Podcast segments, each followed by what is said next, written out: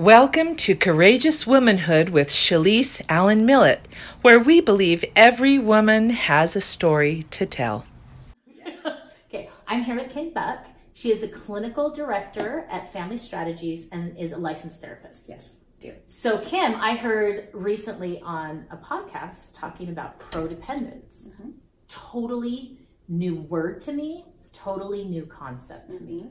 So, what is the best way to explain it? How do, you, right. How do you explain it? Do we need to start by explaining what codependence is or start with prodependence? You... Well, maybe we'll start with pro- prodependence. Okay. I think it's easier and then Perfect. we can kind of go back and talk about why, okay. where it came from. But yeah. Um, prodependence is just a new treatment paradigm for family members or partners or loved ones of those who are struggling with chronic illness.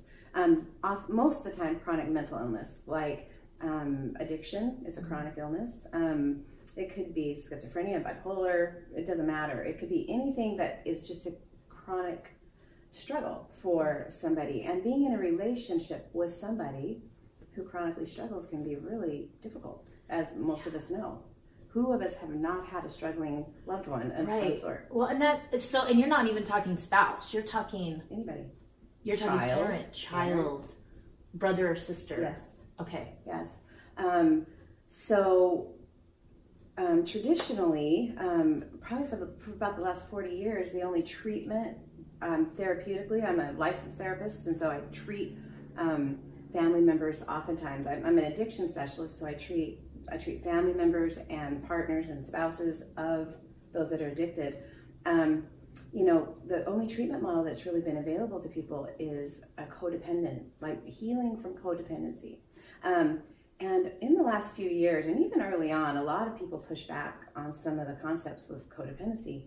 Um, even I, in my own work, was like, wait, what? Some of the concepts, but it was the only thing available, and if that's what gets me better, tell me what to do. Right, right. Um, and there's a lot of good things in codependency and a lot of good, um, healthy teaching around how to get better. Um, like uh, setting healthy boundaries and saying no when you need to. And, but um, there was also this concept and kind of built into codependency, a couple of concepts that were really hurtful to people. Yeah.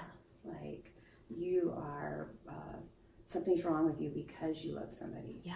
Like you just need to cut them loose. Right. You know, just let them go. Yeah. You do you, let them do them, and right. and um, let go with love, but just let go. Right. And, and then there's basically con- give up on them. Yeah, that's what it feels like. Yeah. You're only healthy if you tell them no. Right. And let them right. let the streets have them, let the rehab have them. Yeah. Whoever. Yeah. Um, that you're unhealthy because you love. You're unhealthy solely because you're in a relationship with somebody. Right. And most people are like, wait a minute, that's somebody I love. That's yeah. my child. How, yeah. What am I going to do? So that doesn't feel didn't feel very good for yeah. people. And then there was also this kind of idea that you had to. Um, I don't know, that you were sick, you were addicted to the person who's addicted. Right. But your attempts to help somebody makes you addicted to them. Which is like what? Right. I, don't, I don't have an addiction. That's right. not my. I have my struggles, right. that's not one of them. So, so it's making their because they make the choices they make. You obviously are sick too. Mm-hmm. Take And your attempts to help, like to try and help them, means you're overly involved. Right even though they would be normal, normal responses. Right. Who wouldn't try and find a therapist for a hurting child? Right. Or try and find a, um, a support group for a spouse who's off the rail. Right. Like to me, that's sort of some normal response. Yeah. But you, there was really the partners and loved ones were being pathologized, meaning given a diagnosis. Yeah. You are, and codependence has never been a diagnosis. Interesting. It's never been in a diagnostic manual, but there's 430 plus books written about right. it. And um, people will, hi, I'm, and I'm a codependent. Yeah. Like they label themselves as right, a codependent. Right. And that was a big thing. Everyone, yeah. I'm a co, you're a co, we're a co. Right, you know? right. Because my daddy was an alcoholic. This, yeah. you know, so yeah. Uh, yeah, that was kind of a pop culture thing that caught on really strongly in the late 70s, early 80s, and it's kind of carried through. Yeah. Over the last few years, some of us who work in the field are just like, no, I'm not teaching that anymore. That just doesn't right. feel right. So we've sort of adjusted. We use some of the things that are good, and we kind of have just not used the things. But that's you know, uh, sometimes a rose by any other name is still a rose. Right, right, you right, have right. to be careful. Yeah. because we're redacting, and so um, Dr. Robert Weiss uh, came out with a book.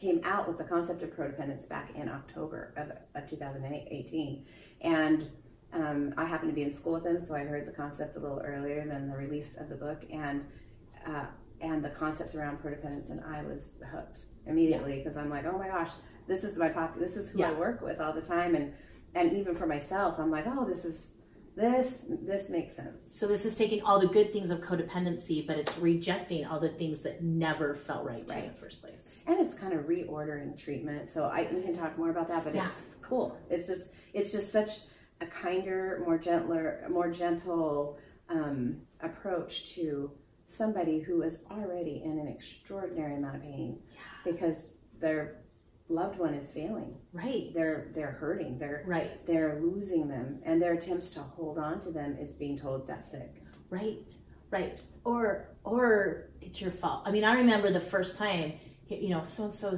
is doing this. Well, you let them. Yeah. Wait, what?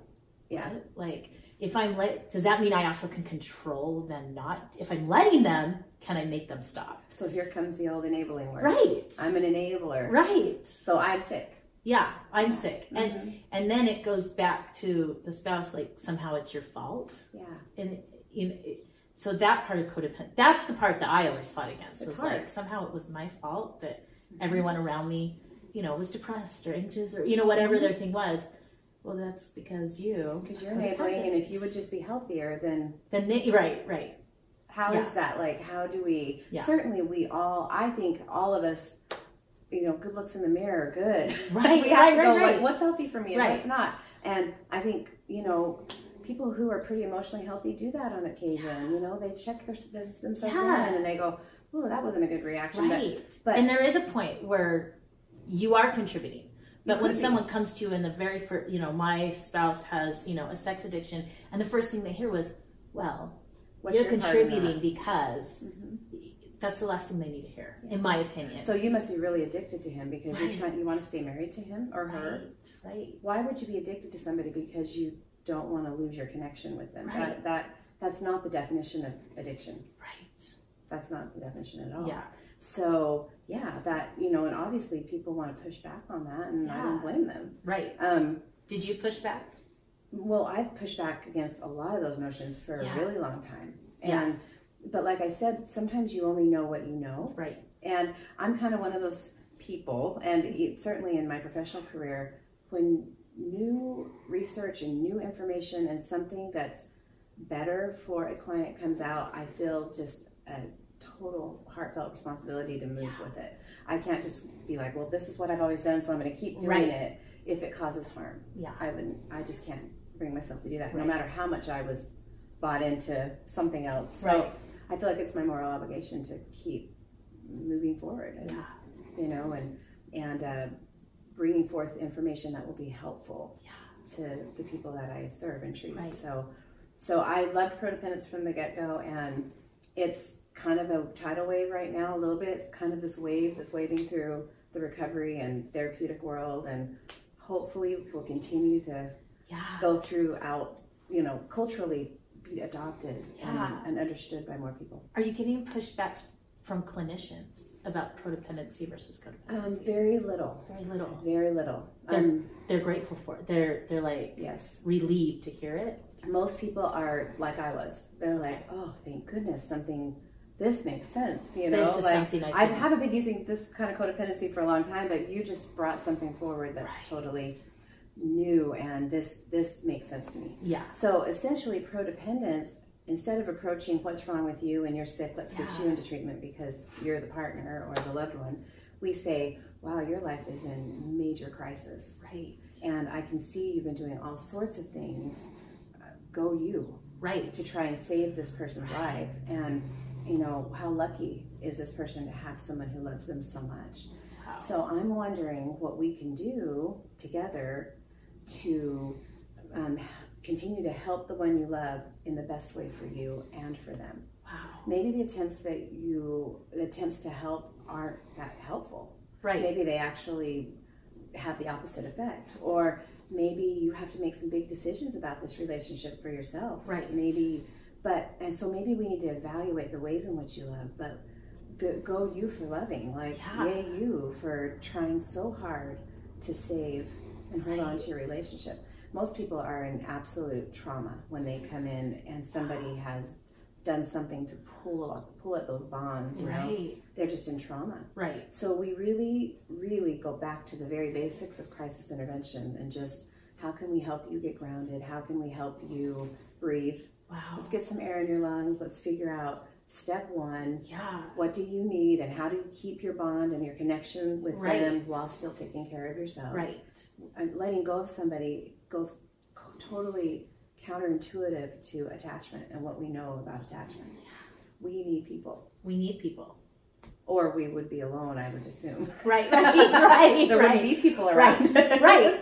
so I think um, a lot of our research, we understand that we are only as healthy as our closest and um, our closest and healthy pair bonds and connections with other people. Yeah. That is such a big uh, component of mental health. Right. And when people are isolated and alone and um, left on their own, they struggle Yeah. mightily with whatever it is more than they do when they're in connection with somebody. Right. I mean, it's we just know that from tons of research. I just need people to see me. I need them to somebody who could relate on some level to where I am and what I go through. And there's something magical that happens when you find your tribe, your Yeah. people who they, they might not necessarily understand every detail, but that can just show up in a non-judgmental way and and say, "I got you. I Right. totally get um, where you are." Because what happens, Brene Brown, our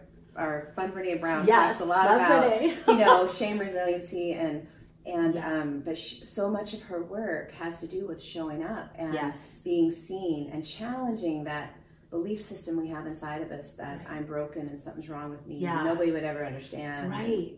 And so, if we told somebody who's in relation to an addict, just drop them, or, or, or a struggling person, just drop them, do you, be a, Right. go do you, be your own person, we're essentially telling them to detach from their primary attachment, which um, I don't think the outcomes are usually very good. No. In fact, oftentimes the relationship doesn't make it because of the attachment, the Right. detachment. Yeah. Um, and relationships still might not make it. Right. They might not, and that's okay Right. but at least um, at least you were you worked on the attachment and the bond while you were healing what Right. you needed to heal so we Right. really talk about we don't tell spouses anymore codependency also told spouses and family members that they needed recovery Yeah. you know they need to they need to consider their own sobriety i don't if you're not an addict how are you need what's sobriety about Right. so It also makes everyone in the world an addict. Yeah. Because I don't know anybody that doesn't know someone who has a mental thing that they struggle with at, at some point in their life. So addiction's rampant in our right, society right, for sure right. But Yeah. if, if loving somebody's not an addiction, then we don't treat you like an addict. We might talk about, you know, what healthy grounding behaviors do you need to have in your life so you can handle, you know, what's going on. Yeah. Um, what kind of balance, what kind of support, what kind of, you know, all that kind of thing. But we don't talk about your sobriety and, you know, your slips. Like, Yeah. that just doesn't resonate for most family members and partners. Right. They'll do it if they have to because that's all they've been taught. Right. Right. So we're just super excited to introduce a new um, and uh, just a new paradigm for Right. treatment. So this isn't a new label.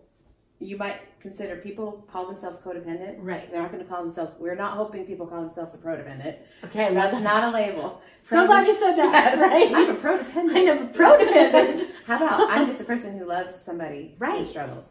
Um, we don't need a label. We don't have to diagnose. We don't have to put a put. And that's sometimes we want to put people in categories. Right. Brene talks about that too. What box are we in? What category Yeah. do we Yeah. Yeah. belong to? Instead of we're just human race and Yeah. having this experience and um, and you may have people may have co-occurring disorders. Mhm. Um, oftentimes, people who are in relation to somebody who's struggling um, might develop PTSD. Right. They might develop depression or anxiety. But loving and being in the relationship alone is not diagnosable. Yeah. Love is not an addiction. Diagnosis. Yeah. Thank goodness. Right. Right. right. Because we all need that connection. Yeah. So how and can that most be? of us love, right. and and most of us struggle at some point. Right. You know, different points in our life, and we need connection. We don't need withdrawal. Yeah. We don't need isolation. Right. Like you talked about a minute ago. Like it was, it's getting with other people. Yeah. And I love the idea that someone comes in and they've been through this trauma. Like you said, they're there because they've been through this trauma. They're, you know, whoever they love has a mental illness or an addiction. And the first thing he says, is, I see you, and that this is a struggle for you, and this is hard for you. And I'm not going to tell you, well, stop doing this and stop doing this. And if you just didn't do this, then you're going to be fine. It's, I see you mm-hmm. that you're that you're hurting and I applaud all of your efforts no matter what they are and more I see the intent of your heart when you're doing these behaviors whether they're healthy behaviors and we'll talk about that late you know later Yeah. but let's talk about why you're doing them because you them and you want to help I, I just I love that like yeah. I think when people receive that well, Yeah. they're like, "Thank you." So I come in and I'm, I mean, metaphorically, I'm bleeding. And you don't run me back over with the truck. right You're just saying, "Here, here's, here, let's bandage you up and right let's start the healing process." And, yes um, oftentimes, too, in codependent, we would immediately start talking about your family of origin, and um, we start analyzing. Like, tell me, did you have a dad who did this or this? right And if people are in crisis, going back and doing that type of work is not the right timing. Yeah. They may or may not here you're in trauma let's talk about all your trauma Let's bring it all up, all Right, at the right. same time. So they may need to do that Right. or want to do that, but that's not the time. Right. So so prodependence is really a, um, maybe the first initial stages of coming or, or or discovering that you have a struggling person or going in to get help for Yeah. for that. It's those first three to six months of just regrounding, getting through the crisis, and then and then with a good therapist or um, you can figure out that now where where do I go? right Do I need more? Is this Yeah. okay? Yeah. What behaviors are helping? What behaviors are making it harder? You know. Codependents would also say things like, kind of, that would imply that your work, because of your own past history and your issues, that you're sort of playing out your own neuroses in your relationship. Um, not very nice either. No, no. there could be there could be similarities to your past to your present, but usually someone in crisis doesn't want to hear that. No. You know, um, and again, not a very nice. Right. You And a hopelessness in that. Mhm. Like, well, it's where you came from, so it's what you're I'm gonna do. again, and probably gonna do it Right. again. Yeah. Yeah. So we kind of, it's kind of the black cloud over that whole thing. And so let's just get through the moment and let's Yeah. get you back to function and being able to make decisions and out of the crisis and the PTSD or trauma response Right. you might be having. Then you can decide, well, is there some stuff here I want to work on? Right. Because not everybody who is in a relationship with a struggling person, particularly an addict, has historical trauma. And that is something we have um, been told for a very long time. Wow. I have met many people in my career who do not have a lot of childhood wounding, but still have married somebody who has struggled, Right. or or been in relationship to somebody who struggled. That is not always the indicator Right. that there's past trauma, and so it opens, you know, and a lot of people it is. There is some connection Right. and relation, and we'll deal with that when we're ready. Right. But some people there's not. There's really not. And I think we have to stop pushing that agenda on everybody if it doesn't apply. Right. Well, well, and there's. I'm thinking there's also this. You know, they didn't come from childhood trauma, and then they married someone. They're blindsided. They have mm-hmm. zero tools to deal with it because they haven't developed any because they haven't needed to yet. Because a lot of times if you come from that, you have Right. learned how you to have manage some crisis. right? Yeah. so you True. right. So these these things that are that are difficult would Yeah. become these right. There Right. would be no frame of reference There's- for that. Yeah, difficult. there's no coping mechanism mm-hmm. when you have your first fight because your parents never fought. Yeah. right. Something's wrong with my or you never saw your parents fight. right, right, right. or have a disagreement Right. or work out it Right. or resolve something difficult. yeah, yeah.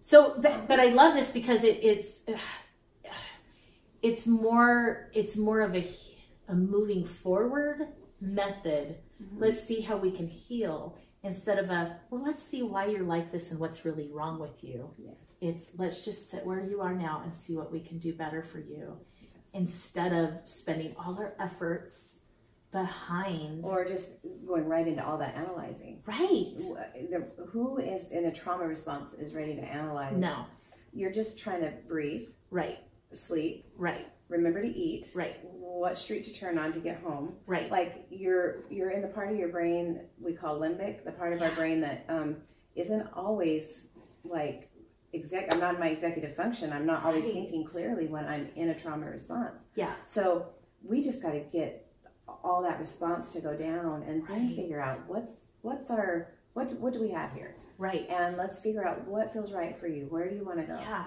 I will say the pushback, if we get any pushback, would be from addicts and not big pushback, but like, oh great, you took away the last thing Right. that I could blame. Right. Right. My wife is crazy. right. You know, I come home and all she does is grill me, or she threw all my stuff outside, or Right. you So know, of course I acted out. exactly. Right. So sometimes people Yeah. can use that as a justification, and I have had addicts say, "Oh, great, that was the last thing I could Right. point my finger Right. at," which really is a loving thing because Yeah. now they can. Now they're really taking and get better. responsibility. And Yeah. and I think it's so important for family members who are dealing or partners who are dealing with someone with a chronic, especially chronic mental illness or addiction. There is nothing you have done, could do, or will do that will cause somebody to act out. Right. You could be screaming Mimi every day. Not that that's healthy or good. Right. That's still not their their behavior is not your Yeah. responsibility. Yeah. Only yours. Right. And you need to decide what's healthy and what's not healthy Right. For you and but that whole concept that what you do somehow fuels that's erroneous Yeah. we Yeah. we all make our decisions and Right. certainly we can get in a toxic situation with each other and do things that are not Right. helpful to the relationship Yeah. but we ultimately are not responsible I think that feed, that idea feeds the trauma anyway. Especially, I think for friends I watch through go, their husband has a sex addiction and they find out about it. If only I had been this. If only I had looked like this. If only I had behaved like this. If only I had done this more, then he wouldn't have turned to, you know, pornography or other Or sexually addictive behavior. Um, and and so all the there are part of the trauma response I watch for them is to blame themselves. Right, right. And then you go into a clinician who says, "Well, yeah, you're Right. codependent." so You're you're, enabling Right. you're part of this and So all of their worst fears that it's partly their fault because they weren't enough of whatever is being supported by a cl- clinician in the codependent model. could definitely do that. Yeah. And I, like I said, I think a lot of clinicians have organically moved away from that without a knowing, like we're not really grabbing on. We're just Right. creating something different. It just and- didn't feel right. So we, just, didn't knew like this isn't right. Yeah. And in, a few years back, um, Barbara Steffens came out with a partner sensitive treatment model that really is a betrayal trauma model, um, which has been, um, it has fundamentally changed a lot of what we do with Yeah. partners. Um, Prodependence, I think, just actually goes even before that. So even before you start the trauma, you're, you're treating trauma Right. from the beginning, but this actually pulls us back even into the very first moment their foot walks in the door um, to get help from a clinician. Right. Um, it even just starts with crisis intervention, recognizing the trauma response going on in the moment. Um, but Barbara, Steff- Barbara Steffen's group is called APSATS. It's people who are trained to treat partners okay. um, of sex addicts.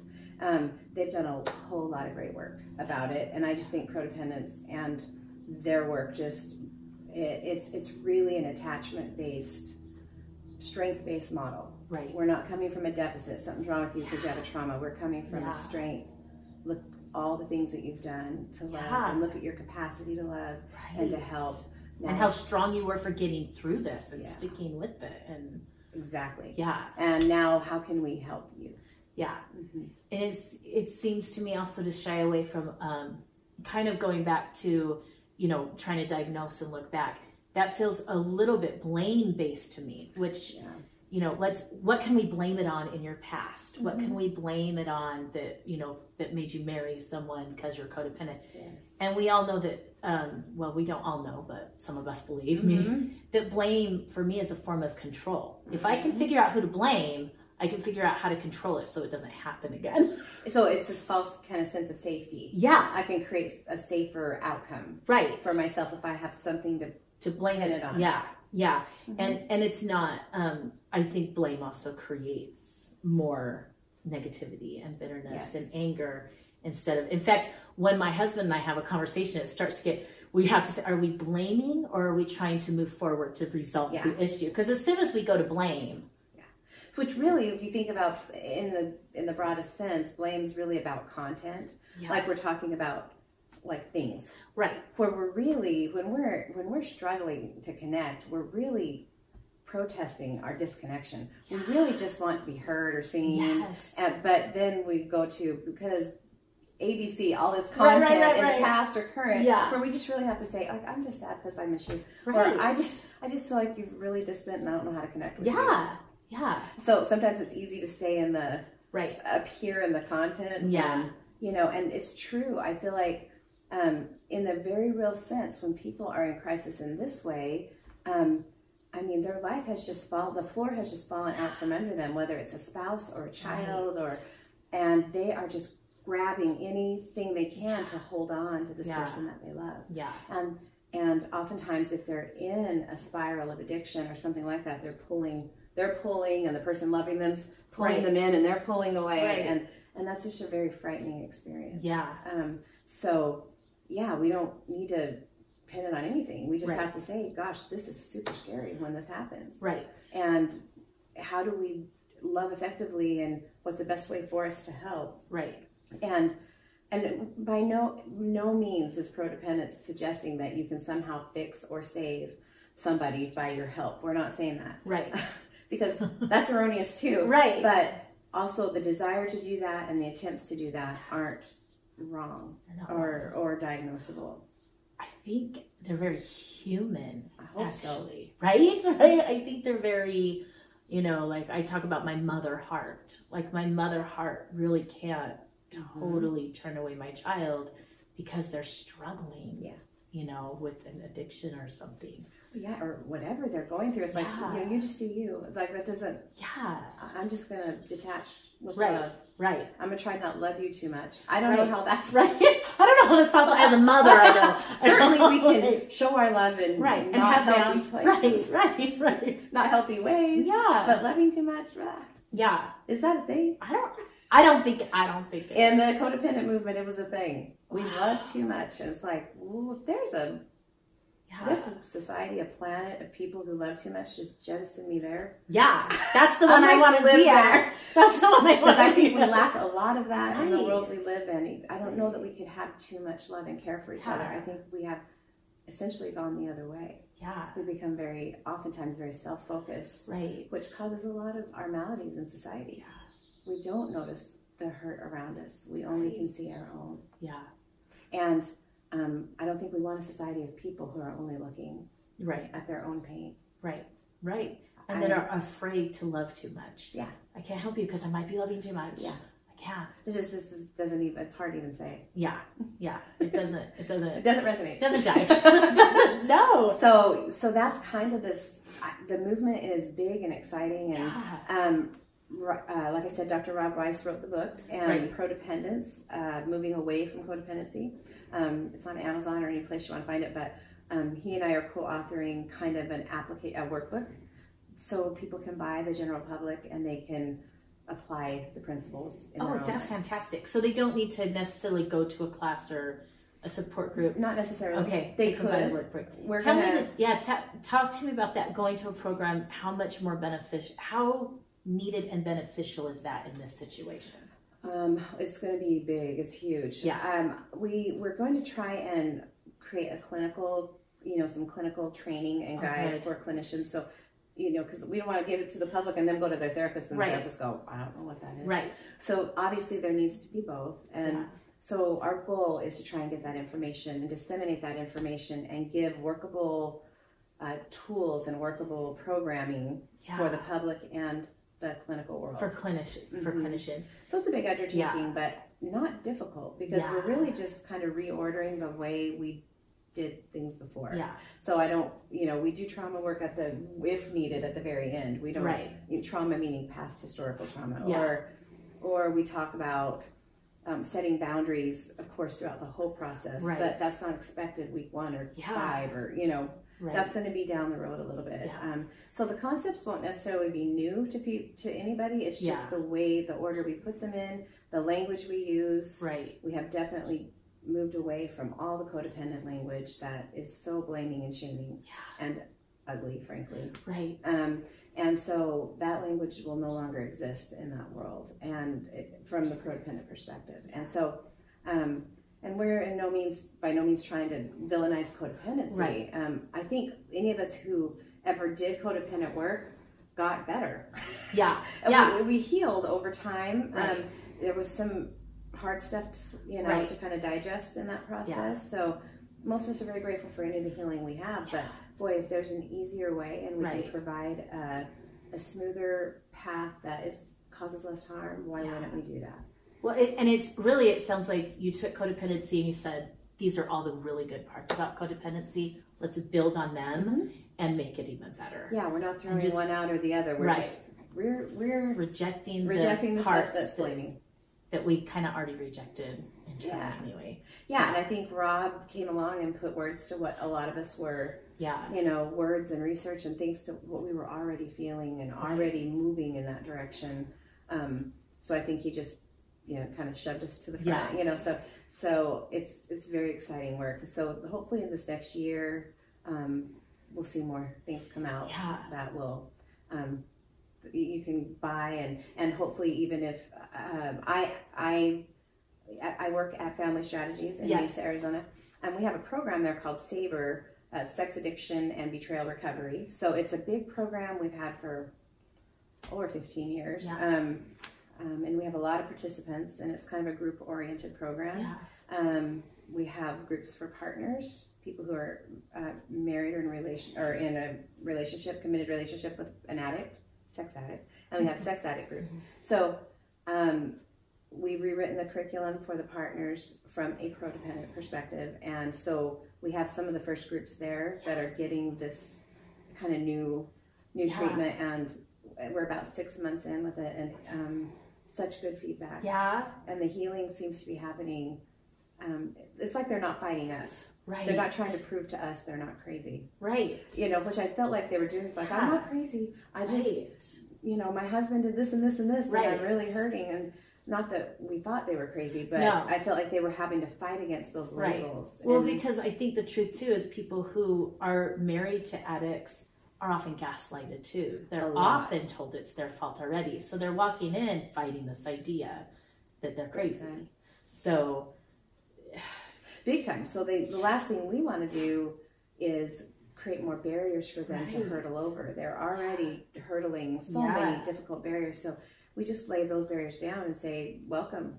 right. And how can we help? And of course, being married to an addict is frightening. And and somebody who promised to be there and love you has just broken your heart. right. And you're going to, you know, that's going to be difficult to Yeah. navigate. So you're going to um, mourn the loss of the marriage you thought you had. we're going to have a lot of grieving in this process and get through all of that before you probably even decide what it is you want to do so we're just trying to make a soft place for for partners to explore their hurt and their Yeah. grief and their loss and make decisions from a very grounded place Right. because those are hard decisions Yeah. that people often have to make Yeah. so um, we're about six months in and had so much great feedback so far and it's evolving you Yeah. know i was the first to kind of put out that Yeah. but i so it's still evolving i'm learning i learn even from the clients they Right. give lots of great feedback on what works and what's what Right. doesn't and so we're just in that development stage Yeah. but i just want everybody I, I just have this huge desire for everybody on the planet to know um, that if they ever thought of themselves as codependent or labeled themselves or had that negative view of themselves that they Right. don't have to carry that Yeah. anymore and they can actually be really kind and gentle and understand that um, if you had the courage to love somebody who was struggling that's truly heroic to me Right. i think the easy thing sometimes would be to just not think about it and let Right. somebody go sometimes the harder choice is to stick in and and try to love somebody through such difficult things Right.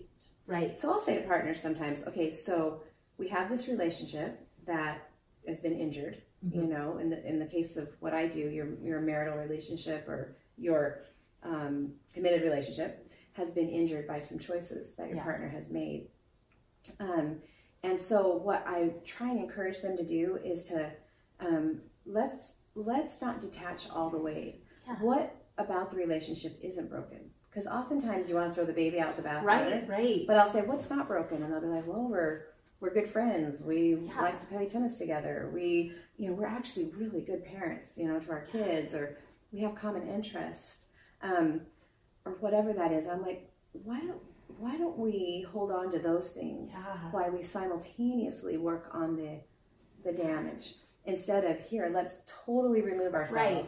and maybe we'll find our way back Right. someday if they get better or I want to. Right. Um, let's for now, if you're able or want to, let's Yeah. hold on to the things that are good while we simultaneously work on the injury Yeah. instead of total detachment. And Right. most of them can resonate with that. They Yeah. might not want to tell him I'm holding on. Right, or right, right, her. right, right, They'll be like, I'm not, I don't want to tell him. Right. Right. Right. That's fine. That's right. But um, rarely is everything broken. It feels Right. like it, but usually there's a reason why we love, fell in love, why we've stayed together. Yeah. and and why we've invested all this time and energy into each other. Um, so if we can, sometimes even as a therapist, we'll help be the guardians of that relationship for a time while they work on all the injured, Right. kind of go through the surgery process Yeah. of working on that, and then they can come back um, to these connections and figure out if those are enough. If they, with the work that they've done, maybe with their partner, if they're willing, if that if that bond can be saved, if that connection Yeah. can be, because if I let go of all of them, it's going to be much harder to come back to. Right. So we hold on to the attached part. You know, we try and keep them keep them holding on to the things that that do work. Yeah.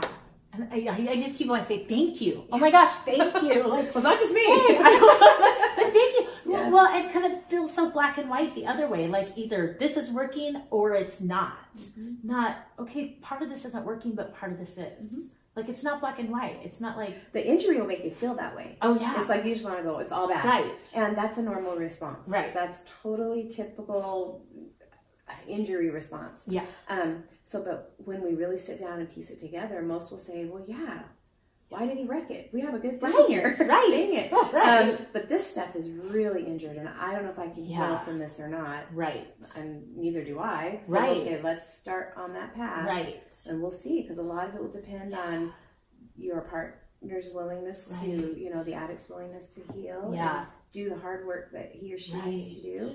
So let's let's not future trip too hard on Right. what it's going to be. Let's just take it a day at a time yeah. and see. Yeah, and I have heard, you know, after a death or a very traumatic experience, never make a decision while you're in the middle of trauma. Like, Well, not- remember, we're not in our higher thinking brain. Right, We're in our limbic. We're in our Yeah. fight and flight brain. So right, that part of our brain doesn't often make good decisions. right, There's, that's where our addiction lives. It's also Right. where our heavy emotion lives. Yeah. So oftentimes we'll say, yeah, if it's a good idea today, it'll be a good idea tomorrow or Right. next week or next year. right, Like if it's a good idea, it's always a good idea. right, right. So let's just give you the space to breathe Yeah. until you're back in your executive Right. function and you can make those big life altering decisions from a Right. really grounded place. Right, not, Yeah, not from we try and do that. Yeah, unless there's really big safety issues. right, If there's, you know, some type of uh, risk to physical harm, you know, to my Right. Then we may have to make that decision Yeah. in trauma. But um, those are definitely the exception and why Right. we're working. Right. But if it's just, um, you know, I'm just really hurt and Yeah. betrayed, then let's just hold off on big decisions Yeah. until we, until we're able to ground a little bit. right. And if divorce is the right decision today, it will be the right decision Yeah. later. Yeah, and I, I think it's I think it's putting a therapist in a role of a support system instead of uh, um, I'm gonna I'm here to tell you what's wrong with you and fix you. Fix you. Yeah. I'm here to support you. Well, and and part of the support as a clinician is let me Right. let me give you tools, let me give you Yeah. ideas Right. um, that can help in that support. yeah. So you have things to lean on. Let's rebuild your structure under your feet so you feel like you have something to stand on. Right. So yeah, I definitely see myself in that role as a support, but also being a proactive support. Like, here, let me give you things maybe you've never, since you've never been through this before. Right. Here's some things that usually help. Yeah. And um, in your way, let's figure out how to implement. Yeah. Yeah. Let's give you some tools. And I'm so I'm so grateful that there's there's groups and programs like Saber. Mhm. And I, I hope it flies all over. I do. I do I hope. Any clinician can contact him, right? Because really the first time in any, you know, any time I have a I have a friend or, you know, whose child got into drugs or who his child's dealing with something or her husband's, the first thing I say is, do you have a support system that understands exactly what you're going through? Not just friends, you know, that Yeah. haven't really been through the same. You need a support system that understands, you know, maybe not the exact thing, but they understand betrayal trauma Yeah. or exactly. um, a child on drugs or suicide or, you know, whatever it Mhm. is. And I always talk about layered support too. You probably were familiar with this. Like, there's those people. My closest circle are going to be those. Those Yeah. are those ones that um, you can just look in your eyes and they get you. You Right. just know they get you. Right. Um, then there's maybe that next rung, you know, where they are so loving and non- non-judgmental. Yeah. Maybe I've been through the same things, but can still hold space for you. Right. And then there's the next rung where they know they love you, but they're more your sympathy people, Yeah. not your empathy people. People will bring you a casserole or Right, right, right. take you to get a petty. Right, and right, maybe right. your inner circle will do that too. Right, right. But you know, Yeah. you know how much support they can offer. You, we need all of those rungs Yeah. of support, but the most crucial is that inner circle Yeah. of. I always say, I always call it your tribe. Right. It's your people. Yeah. It's the people, hopefully, that um, can just really help sustain your Yeah. pain and hold your pain, and even share the burden of your pain a little bit. Right. And you might be able to do that for them. Right. A reciprocal relationship Right. can do that. So, Right. um, so support can't be overstated. Yeah. I mean, it just can't. Yeah. Um, and yeah, the programming, uh, the Sabre programming, we know just from research that people heal better in a group format, in a with a support people around them, Right. um, in similar situations. Right. Um, the outcomes are just better. Yeah. A therapist, you're paying them money to sit, and, and not that Right. they're not sincere and caring, Right. but you may question that. Yeah. You know, are they just telling me what I want to hear? Right, they just love me because Right. um, but somebody who is just there dealing with their stuff, what motive Yeah. would they possibly have? right. Right. Well, and you could. They're more available Totally. because There's not enough money clinicians, right? Clinicians better have very good boundaries, you know. And so, and so there's, and and I lo- I love that idea because I don't. I have really good friends, but not everyone gets to hear my story. Not No. everyone's safe with my entire Yeah. story. But they're still good friends, and I love to be with them. And I could say, "Oh, I'm having a bad day. Can you just can we go for a walk?" Absolutely. and that's okay. But there are other people that I can call and I can say, I just ate a whole bag of Oreos, Yes. and they're like, okay, tell me what Yes, happened. I've been there. right, right, or or they know what that means to me, like Yes. what my language when I say, What do you? I Yeah. I love you Right. anyway. What can I yeah, I just lost it on my kids. Okay, so is your house a mess? Like they know that me losing on the kids really means something else, and so they know they know my language. So Yeah. someone says, "Okay, I just followed my husband all day long," and they call someone in their group. Their group under okay, so what was the trigger? What happened? What made you? You know, they understand that I just have to say this, but you know it means That's right. this. You know, And you you know that because you've you have that vulnerability exists in that Yeah. relationship, and obviously it's reciprocal right because they know how to respond and Yeah. in what way because you've told them. right, this is what I need when I call. This is Yeah. what I need, and that relationship can handle that kind of direct, right, you know, open vulnerability. yeah, Um, and I, going back to what you said a minute ago, I just I agree with Brene. Not everybody has earned the right to hear a story.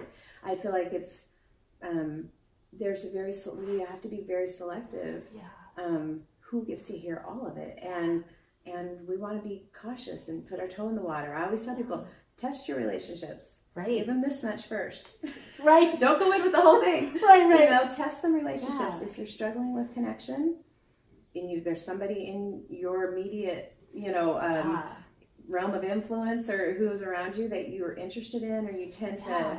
connect with the things they say, invite them to lunch and give them a small piece of your truth and see if they're safe with that. Right. Test the water. And then if they are, awesome. You might have you might be onto something. Right, right, right. And if not, they might be the second run. Right. Right. Don't throw them out. It's Yeah. not black and white. You're gonna be my Right. uh, my pedicure friend. Right. Or you're gonna be my lunch friend. right, right. Um, so yeah, we don't have to move totally away. We just Yeah. have to decide, you know, what level of support they're going to be able to be Yeah. for us. Yeah. Yeah, absolutely. And I yeah, so I love that in the in the Sabre idea that there's support groups there. totally. And we.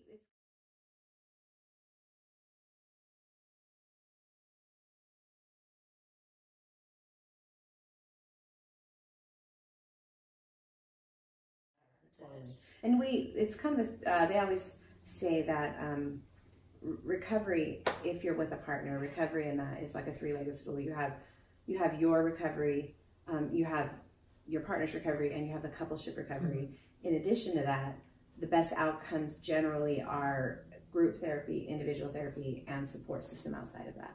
Okay. Oftentimes people do 12 step or some Right. other type of support. right. Um, the 12 step community um, is going to be another hurdle, I think, for recovering Yeah. the recovering world because um, so much of their their things are rooted in codependent. yeah. See, so people ask me a lot about that. Yeah. What do I say to my sponsor? What do I say? I love my 12 step group. Right. What do I say when they say, yeah, you're being codependent? Mm-hmm.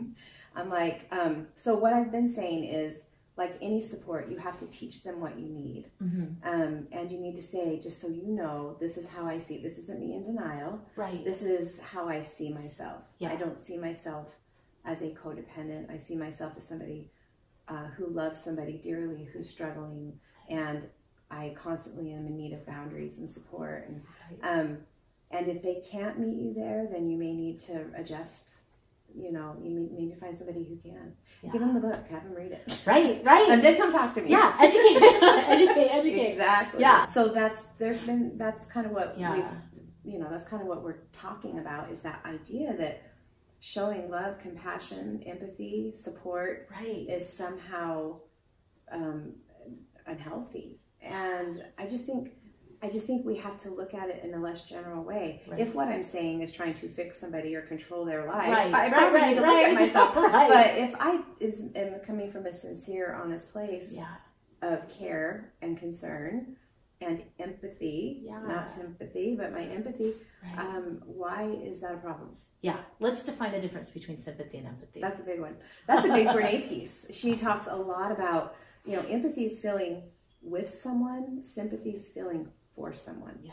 So empathy would say something like, um, I am so glad you told me, and I've been through such similar things, but I, I just feel so honored that you let me into um, this piece of your life. Yeah. And um, is there anything I can do to be helpful? Sympathy is like, um, I feel so bad for you. That's just so sad.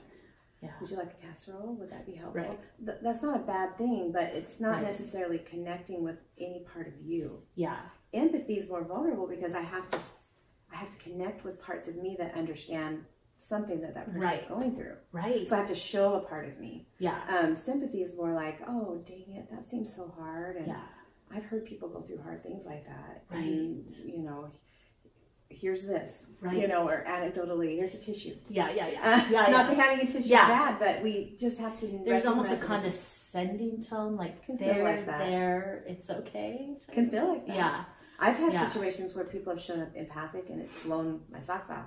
Yeah. like i'm so glad you shared that today at, in class or Right. i have totally been through that too i would love to talk to you more about it and i'm just like what Right. um, and then i've had someone be like wow that seems hard yeah. like you know wow you probably should find a therapist or, you know it's like thank you Thank you. Right. And, You know? and maybe it's under part of empathy is understanding their language. You know, I, so I have three daughters, all very different, and I have one that has a very hard time finding a voice, mm. and she's she's a little bit like me. And so when she's mistreated, and she she calls me, and she's in college now, she calls me and she tells me about someone, and the first thing I say, she's like three hours with what the first thing I say is, I'm on my way with eggs. We are egging the Egg- house.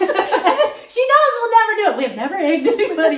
But the thing is, is that's her language because to her, it's I have your back. If they hurt you, that's not okay I got me, right? I yeah, I got you. And so now it's their thing. Any roommate that has been wronged by a boy, they call me, and I say I am on my way with eggs. Whose house are we going to? You know, I mean, we really had never. But that's the language she needs to hear. Is I have your back, and if you need a voice in this, I I I will stand right next to you when you have your voice. Like that. I am here. If I said that to another daughter, she'd be like, because Mom. she is a different person. How could you say that? We will never egg someone because she's a different personality. And empathizing with her, yeah it means something totally different. You know? and it sounds like she knows you know yeah, she, yeah, she knows you know how she feels Right, you right. know so there's Yeah. there's that Yes. like commonality yeah, there I understand what her language means, you know, Exactly. and that's the that's that inside circle. that's they the understand. that's the empathy Yeah, yeah, that's the i get you Right. I get you. I don't even know. I even Brene says sometimes like I don't even know what to say right now. I'm just so honored that you told me. Yeah. That's enough. Yeah. Like even saying I don't know what to say right now is a vulnerable thing to do. Right. Instead right. of trying to be anecdotal. Well, Yeah. I read this book, or you should, you know. Right. Right. Who Yeah. knows? Sometimes I see somebody be like, "Well, that sucks." Yeah. Yeah. And I'm sorry. Right. Right. I'm Right. sorry. I've been there too. Can you want a hug? Like, I Yeah. you know. Yeah. Um, so just it's it's it's being um pur- it's purposefully showing up yeah. with purpose and with intent. Right. Um, and I understand. I, I, it's I'm also not judgmental when people don't because I understand. There's reasons why we Yeah. don't show ourselves. There's reasons Right. why we don't let people see. Right. Um, we probably have been injured in that way, or we have never been modeled, or we don't know how. right. We don't know. how. Um, and we might genuinely want to. We Mhm. just don't know how. So I think we have to be really generous with our assumptions with other people too. And I, I really love prodependency. It's a very generous, um, it's a very generous look at Yeah. people who are in these situations. Um, it's not narrowing them in and putting them in a box Right. and treating them all the same in some ways. And um, I really like that generosity involved in that. I'm making the generous assumption that you probably did these things because you love Right. because you want connection because this is your person Right. instead of you probably did this because you're sick and you probably had Right. a dad who did this and you probably are enabling Yeah. it anyway like to me that's very unkind Right. at, at the very bottom Right. rung that's Yeah. very like unkind. what were you thinking? It was like oh, I see your heart. Like you really just wanted to love and help that person. and they may have done things that are totally unhealthy right. But when I can come in with, I- when anyone approaches me with generosity, making the most generous assumption about why I did something, it invites me, even if I was completely ridiculous right. uh, with something, it invites, I don't know, it just invites this uh, desire for me to show up and Right. to be honest and Right. and to do whatever work I need to do Right. to get to do better. yeah. Um, and I think it looks at intent. And so my so my husband and I, you know, when we have our little, we come from very opposite directions. Sometimes even in in our kids and the way we Right. want to discipline them. And so when we can finally stop and say, you know what, I think our intent is the same. I think we want the same exact thing for our child. our goals the same. Yeah. And so when we can just stop and look at the heart instead of the behavior and say, because I, are you crazy? Do you want to do that with the kids? But to say, I think you want the exact same thing that I want. You just see a different way of going about it. It changes everything when we just see the intent. Jason loves that when I talk about it. right. so it's true though that Right. goes that goes that goes under content Yeah. You're, we're, we're not focused so much on how we're doing it wrong or right, or what we're focused on what is our common in, what's our intent what's our common goal right. and if they're the same we can make a generous assumption right. and i always say too in order to make generous assumptions we have to have a good sense of ourselves we have to know like we have to have some boundaries in our Mhm. life we have to be able to delineate between what's ours and what's not and Right. and take responsibility um, appropriately Right. for our own and give other people responsibility for theirs Yeah. so we have to have that in order for me to have enough space to say they probably meant well or you know try and be generous with everyone Yeah. Um because i think in general people are doing the best they can Yeah. i i really believe that I and i stick by it no matter what anybody Right. says i think there's very few really truly malicious people that i've ever encountered in this world um, we just are all on a journey Yeah. with our own speed bumps and um, our own wrecks, our own messes that we Right. make. And I just think um, that generosity can just go a long way. Yeah. And I find as I come from a pro-dependent perspective with people that I care about or the people I work with, it invites, it actually invites self-reflection. It invites um, the safe space for them to sort out some really difficult things. And, and Because we um, can stop defending ourselves. I don't have to worry about that. We, we can stop defending ourselves. I don't have to put up those walls. I don't have to like put my gloves on. Right. I'm telling you what you've done is okay. Right. I'm not judging what you've done. Yeah. I understand why you did what you did. Right. Um, how can I help you from here? Right. Where Right. do you want to go, and how can I help you get there? Yeah. I think, and I think that's such an important message, and I, and, and I'm learning that language with with my own husband, kids. You know, when they do something wrong, my kids feel bad, and I could just, but I know your heart. I know your heart. Like I I know you did something wrong and, and yeah, you're in trouble and you're gonna be punished. Exactly. but I know your heart and I, I know you're a good person. Yeah. And and just to be able to look at, at so I don't look at the behavior. I know. the Right. person. Yeah. I Right. at the person. Right. And I love the idea that in this prodependency, and I don't know where on the journey it is, it's not saying there's no boundaries at all. No. Right. Well, you have to. We, Yeah. For healthy to live in connection and relation to others, we have to have. Um, we have to have delineation between us and another person. Yeah.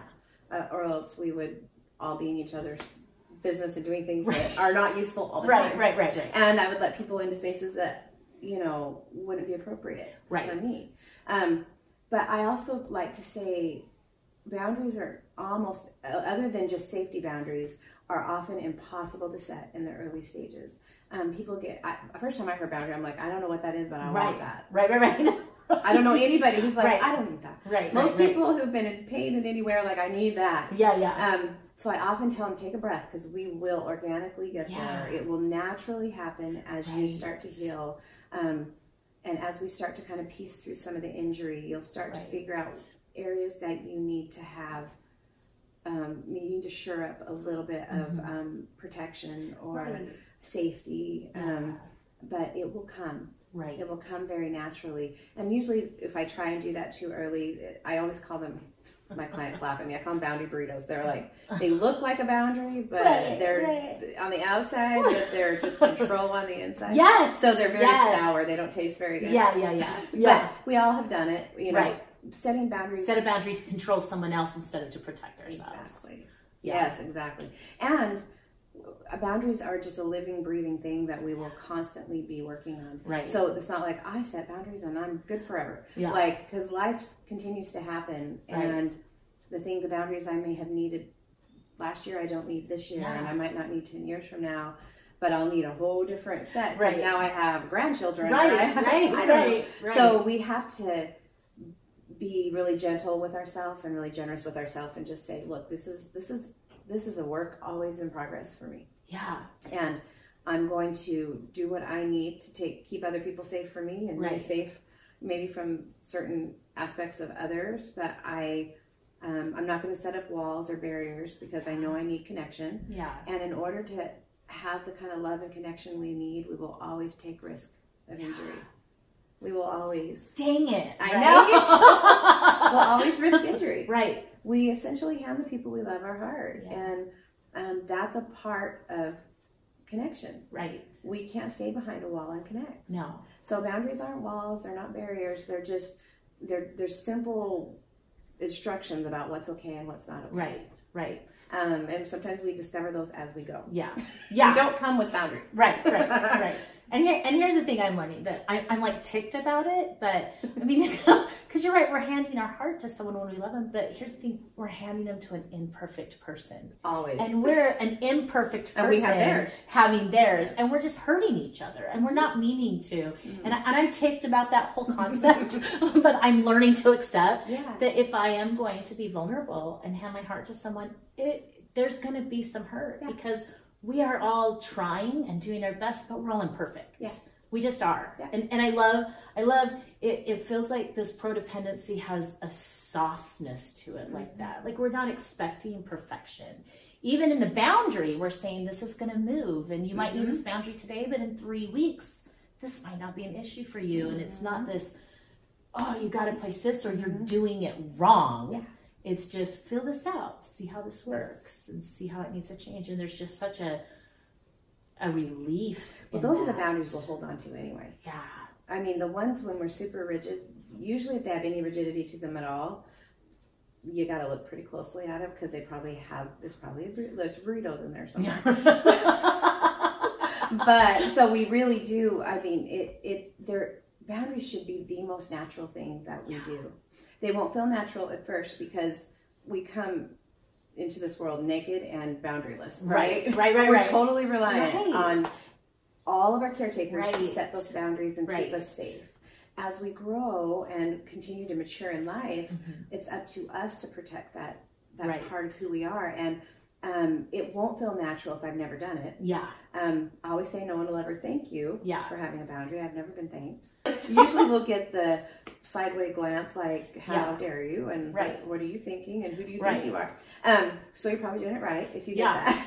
Yeah. But over time, as you become a more boundaried person, um, healthily boundaried person, right. it will just be kind of a known thing. Yeah. You know, Kim really doesn't, or you know, I really don't do this. Yeah. This is something I don't really engage in, or um, she really doesn't like it when, or Right. you know, and so it will just become a natural part of who we are, and it will feel unnatural to let things happen that are unsafe Right. or that are hurtful. right. It will, but but I also find the longer we work on our boundaries, Right. the less reactionary we are at Yeah. boundary violations. Yeah. Um, And I think the more, um, the more a part of us they are. Oh yeah, Like, like a funny thing. I don't, I don't like a lot of swearing, and it's funny to me that I could be with a stranger who will swear and look at me and say, "Oh, I'm sorry." It's just kind of, I don't know how I give off that you know, something, but but it, it really just becomes part of who I are, and people just kind of understand. Mhm. Not that I judge anyone for. No. It's so funny to me that they just know that that's Yeah, something that makes me go, are. yeah. Yeah.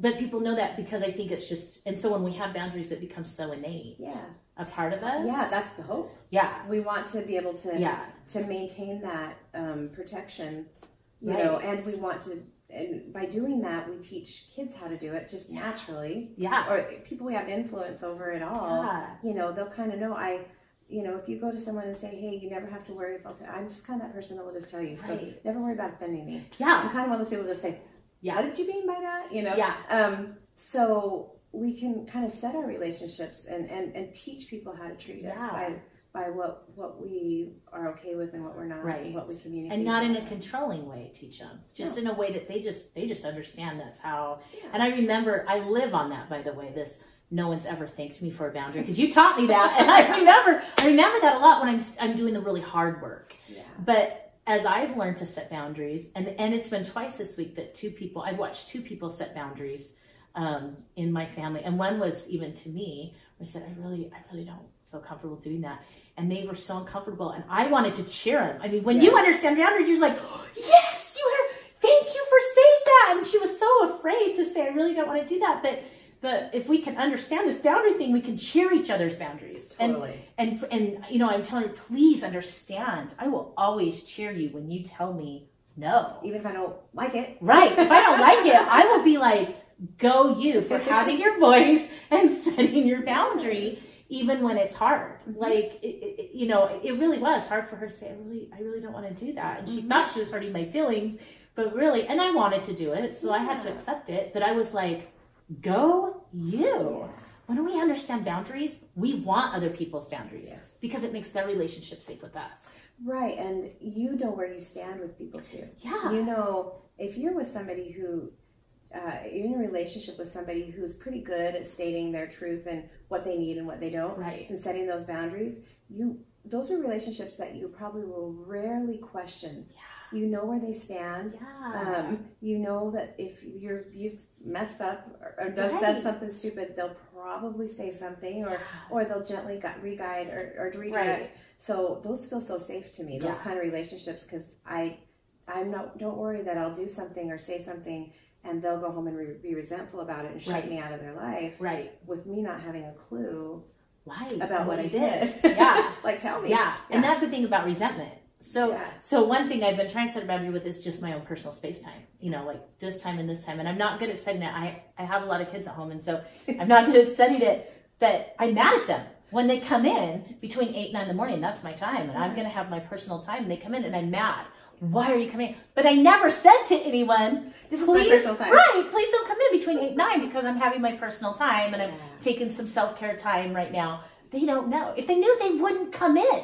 But I don't tell them, and then I'm mad at them when they do. And so that's the thing about boundaries is we resent the people that cross them, We but we forget to tell them that there was a boundary there at all. Sometimes we need them. We need Right. sometimes we need to communicate in those situations we need to communicate or people really don't know. They really don't know, Yeah. and but then we resent them for mm-hmm. crossing them. Well, and there's two know. kind of schools of thought on boundaries. There's the ones that I set for myself to keep other people safe. Yeah. Those are my internal stuff. Yeah. Like as an example, I might ask for a hug instead of take a hug. Yeah. I, I don't tell people I have a boundary about. Right, right, It's just something inside of me where I'm like, because I don't know, not everybody's comfortable with Yeah. touch, and I, you know, I'm a come from a huggy family that Right, hugs right, everybody, right. so we're boundaryless in that way. right. Um, so I recognize that that's not something everybody's comfortable with. So Yeah. I might say, "Are you open to a hug?" or "Would you like a hug?" and give them a chance to ask. But that's that's sort of an internal boundary for me. yeah. I don't, I haven't announced it to anybody. Right. But I also think those internal ones are as important as the external ones for Yeah. others because I feel like if we have a good sense of where we need to be careful, then we'll have such a better sense Yeah. of the ones we need for other people. Right. But sometimes people try to set those outward ones without knowing the inside Yeah. ones. And someone told me once, if you um, have people, uh, you have boundary violations in your life, then you're probably a person who violates boundaries. And I was like, what? What? You know, um, that doesn't make sense. I didn't like That's it, right. but there was some truth, Right. and and so it didn't mean I violated boundaries in the same way. Right. But I had to just look inward a little bit and say, in what ways do I give? You know, I. Right. I'm often guilty of giving advice to my grown kids Yeah. when they don't want it, or right. I mean, that's an internal boundary for me. I Yeah. ask them, "Are you looking for advice? Do you just want to talk?" right. Um, so boundaries are a complicated lifetime Yeah. thing, but they are definitely a part of healing for anyone. Yeah. Not just addicts, not just partners, not just people who have emotional struggle, Yeah. people who are healthy and seem to do life. Everybody needs just those Any healthy to keep us all safe. Yeah. You know, to, to help us all be safe amongst each other. Yeah. Because a lot of the abuses that happen um, sometimes happen because I didn't know I could say no. Right. I didn't know that that wasn't okay, or Right. I didn't want to hurt someone's feelings. I Right. didn't want them to think less of me. Yeah. I didn't want to make them mad. Yeah. Um, and so sometimes we maybe have got, we'll go along with things that Yeah. are harmful to us just simply because we didn't know we had the right. Right. You're Um, hitting all the key points. You must have done this before. I like every single one of them. I'm like, yeah, yeah, that, yeah, yeah, yeah. yeah, I talk for a living. Right. You might know something because you hit all of mine right there. Well, and I know them personally. Like, I don't think we can teach much. I, I don't think we teach anything we haven't tried to implement or, or, or aren't working on ourselves. Right. You know, I I don't try and give my clients anything that, and I'll tell them I I'm not having you do or say anything I haven't done myself. Right. I wouldn't do that. That seems very hypocritical to me. Yeah. So I try and practice what I preach. I'm not perfect at that by any means, but I think Which is also what you preach is in not being perfect. it's not. It's Right. not about perfect. It's just about getting on the path Right. and being true as you can to yourself. Yeah. And I think prodependence, um, in its, I mean, in its raw form, is just being, um, being okay with being human Yeah. and having a human response to a really, to really hurtful things. Right. And um, I would encourage, like, get the book. Anybody who you can get it anywhere. It's not a hard read. and it's called prodependence. It's called Prodependence. Okay. Uh, the little subtitles Moving Away from Codependency. Uh, Dr. Robert Weiss is the author. Um, can get it anywhere, and I would encourage you to read. And if you are in therapy or are currently working with a therapist, take it to him or her and say, Will you please read this? Right. Um, I have yet to meet a therapist. I've got 50 therapists, right? About 50 who are in uh, what I labeled a think tank group with me from all over the, the world um, who are helping us develop prodependence. And um, they are some of the most amazing therapists from all over. And um, so we've got a lot of brains Yeah. trying to, to think and, and create um, something really good. Yeah. But if you if your therapist doesn't know and they may be using language that you know that you don't feel comfortable with, Right. take it to them and just ask them to read it with you. Yeah. I think a good therapist who's wanting to help you would be like, Yeah, Right. Right. let me learn. Yeah. Let me learn, and and I'll take what's true to me, and it and it feels like. What you're saying is a lot of people are grabbing it. It just Yeah. feels like truth to them. Yes, I feels I right. get uh, I um Dr. Rob and his group that um, are in his group get probably three to four emails from therapists a day or people um, just asking where can I find a Yeah. group or where can I find a therapist. Right. Um, so it's forthcoming. Yeah. So everyone just do the best you can to breathe and be patient. Right. We're doing we're doing we're working we're moving as fast as we can. Um, I also want to mention that um, on Dr. Rob Dr. Rob has a uh, website called Sex and Relationship Healing okay. com.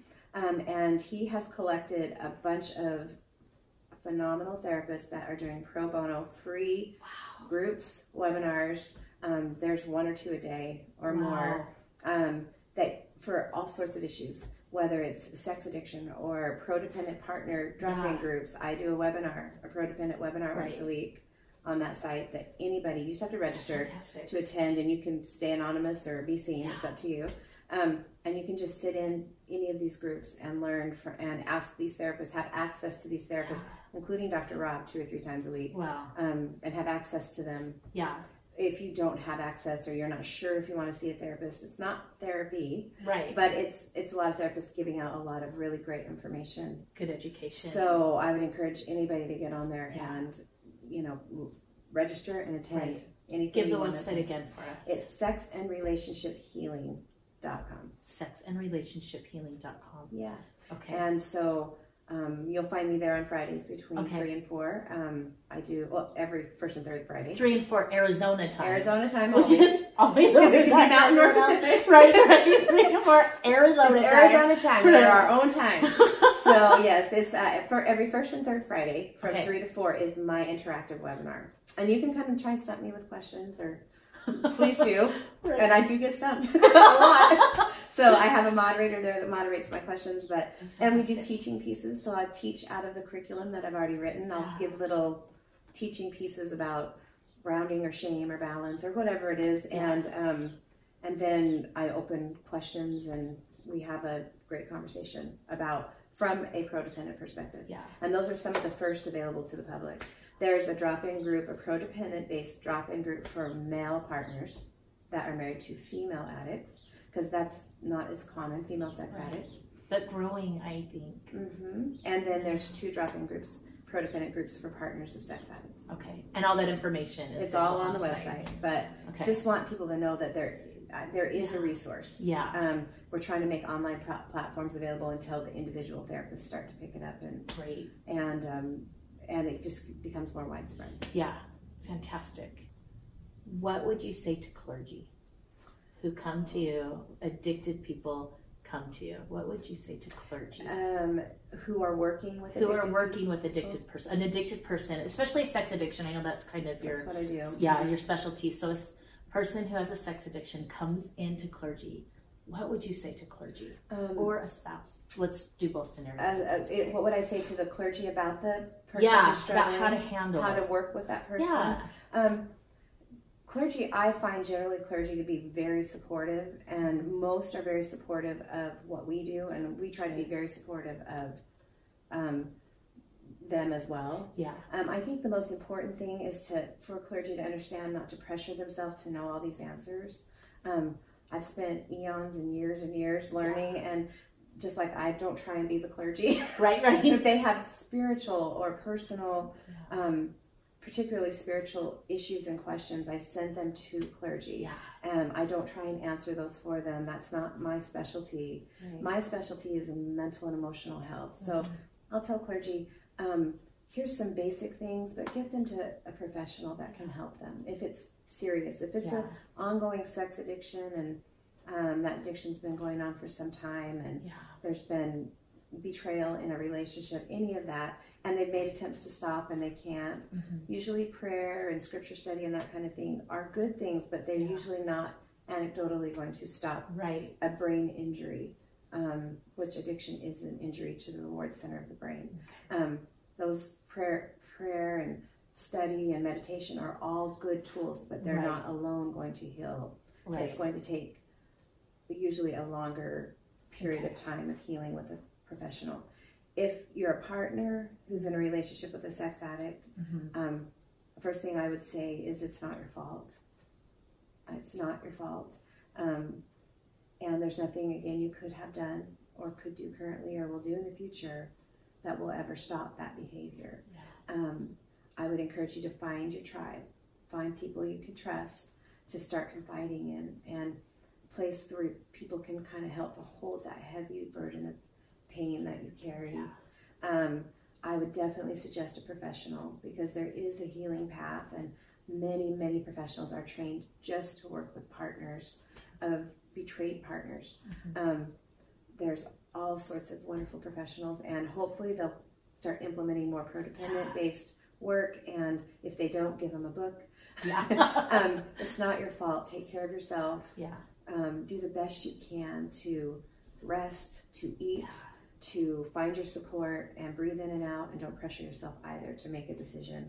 Yeah. Um, find somebody who can help you navigate through the mess, Yeah. kind of through the aftermath Right. of these decisions. Um, that's what I would say. And there is absolutely zero wrong with your attempts to help and love this person. Yeah. Um, and the fact that you love them is understandable. Yeah. And the fact that you are beyond hurt about it is understandable. Yeah. Because we only hurt to the degree we love. So when people are hurting a lot, I'm like, you must have a huge capacity to love. Yeah. Because we hurt to that degree. Yeah. So I see a lot of really loving people all the Yeah. time who are, you know, who are in those situations and just looking Mhm. to find a safe place to navigate Yeah. navigate what's what's going on in their life. So find your people. Thank you.